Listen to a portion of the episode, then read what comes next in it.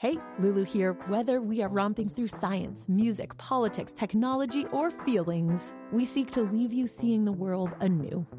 Radiolab adventures right on the edge of what we think we know, wherever you get podcasts. When the game is on the screen, you must dip it. When the food spread looks too lean, you must dip it. Now dip it into sauce. You scoop it up, back again. Chips forward, bread ahead. Try to ingest it. It's not too late to dip it. Dip it good. Good day to stay inside and eat chips if you pulled a snow day here in the Northeast, right? Well, you can practice up for Super Bowl Sunday by checking out Dan Pashman's Super Bowl Week Daily Dip Series.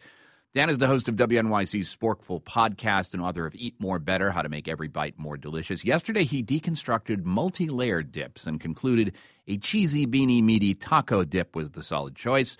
For daily dip number two, Dan considers the veggie, edgy salsas. What do you need salsa for? Salsa is now the number one condiment in America. Do you know why? Because people like to say salsa.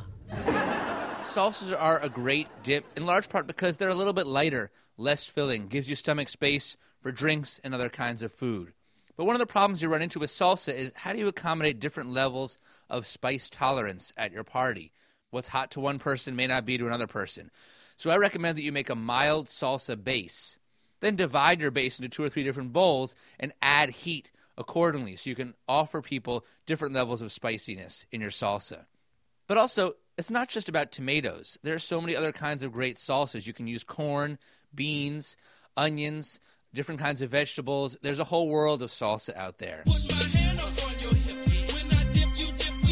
To it, today's daily dip is deconstructed elotes. You know, elotes, the common Mexican street food, it's corn on the cob.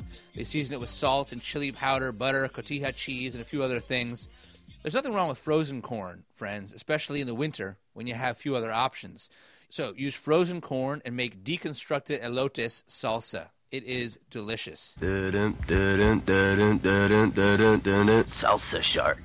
We're gonna need a bigger boat. And our chip pairing is the scoop chip. Not the Tostitos scoop, which has high vertical walls that can cut the roof of your mouth, resulting in a problem I've identified as Captain Crunch's complaint. Instead, I recommend the Fritos scoop chip, which is smoother and gentler in your mouth.